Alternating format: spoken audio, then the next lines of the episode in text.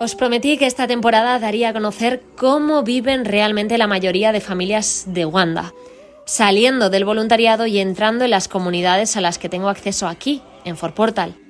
He estado indagando sobre sus costumbres, sus salarios, su cultura, y la verdad es que si pensaba que conocía un mínimo cómo era la vida aquí, estaba muy equivocada.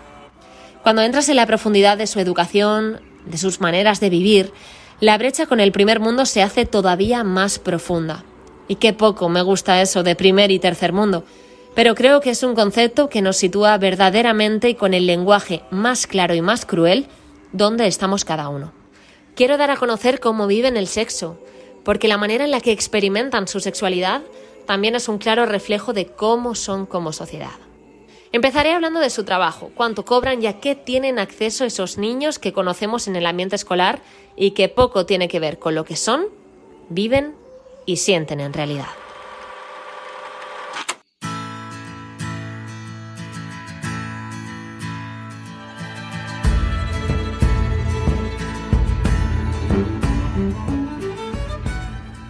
Las familias aquí se dedican principalmente a la agricultura y la ganadería, viven de lo que producen, pero no producen para ellos mismos. Normalmente trabajan en granjas y plantaciones de otras personas y ganan de media cinco mil chelines diarios, lo que viene siendo más o menos un euro y veinte céntimos. Algo que si ganaran todos los días les sumaría unos treinta y seis euros al mes. Pero no nos engañemos, estos trabajos van por temporada, no son estables y dependen de si es época o no de trabajar la tierra.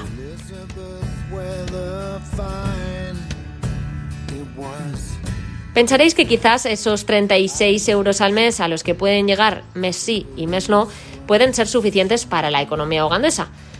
Pero no nos equivoquemos, la vida allí es barata, pero solo para nosotros, que podemos consumir sin apenas pensar si tenemos o no dinero para ello.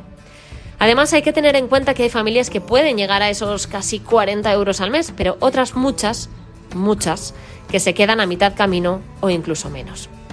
Los precios allí son bajos para nosotros, pero no tanto para los locales. Pongamos ejemplos. El litro de gasolina está a casi un euro y medio. Sí, más barato que aquí, pero con sus sueldos, mmm, complicado. El alquiler de una habitación en una casa de varias estancias y de cemento son sesenta euros al mes. Unos plátanos, setenta y cinco céntimos. Una compra media de verduras y frutas, dos euros y medio. Así que los precios de las cosas básicas no son tan baratas en comparación. Por eso la gente vive en casas de barro, de bambú y no tienen ni agua ni electricidad. En una misma vivienda pueden llegar a convivir doce personas y el promedio de hijos por cada familia es de cinco a seis niños, aunque hay también muchas familias que llegan a tener de diez a doce descendientes, depende de si miramos la ciudad o las aldeas. Pero es que, ¿cómo funciona allí la sexualidad? La educación sexual, y por la sensación y las conversaciones que he tenido tanto con hombres como mujeres de allí, funciona casi por instinto. Se acuestan unos con otros sin apenas prevención. Los preservativos son inexistentes en la mayoría de relaciones y, claro, las enfermedades de transmisión sexual son abundantes.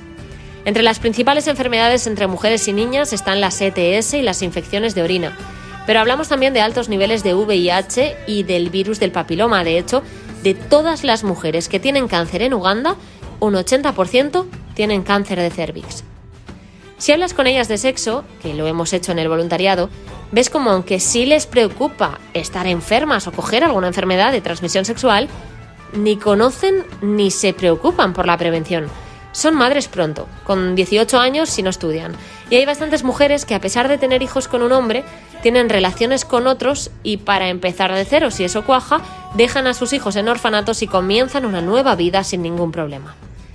La sensación que tenemos al conocer historias personales de algunas mujeres que viven en aldeas es que el sentimiento generalizado ante una enfermedad sexual o un hijo no deseado es la resignación.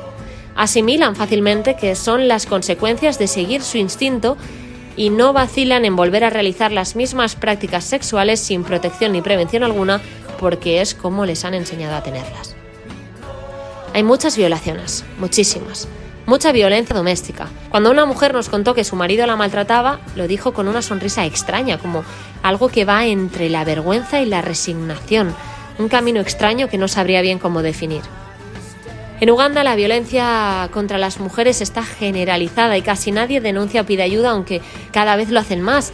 Según cuentan algunas compañeras que trabajan en el hospital, Eh, acuden ya más a los centros de salud a curar los traumatismos sin ocultar lo que ha sucedido. Pero es que es muy complicado huir de una situación desagradable si la normalizas, si la aceptas o, o si no tienes otra opción. Si es complicada en España la lucha contra la violencia de género, podéis imaginaros aquí. Y más complicado es, siendo un niño, crecer con ese ambiente en casa, crecer viéndolo como algo habitual y creer que el amor funciona así. Si hablamos de homosexualidad, ahí ya se te pueden poner los pelos de punta. Las relaciones entre dos personas del mismo sexo están prohibidas. Y hasta hace unos pocos años se castigaba con pena de muerte, después con cadena perpetua y desde el año pasado con diez años de prisión. Aunque el rechazo de la población a la homosexualidad, y esto es casi lo peor, es unánime y general. I say, oh, no, no, no, no, no, no.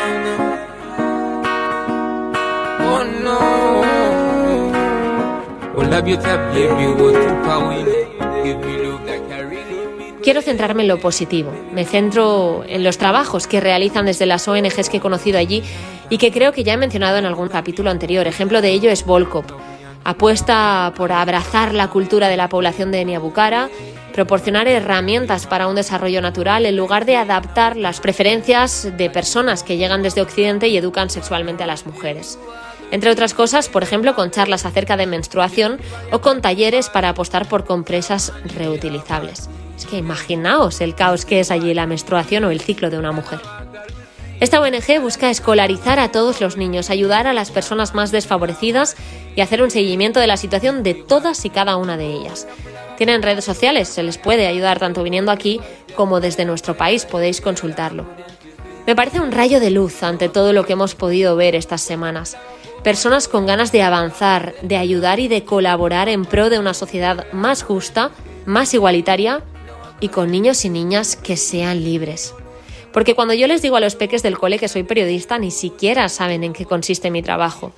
Y mi duda, mi duda es si alguna vez ellos podrán elegir, como hice yo, a qué quieren dedicarse, a qué persona quieren amar, qué tipo de familia quieren tener, o por no hablar, de dónde quieren vivir, o a qué lugares del mundo quieren viajar.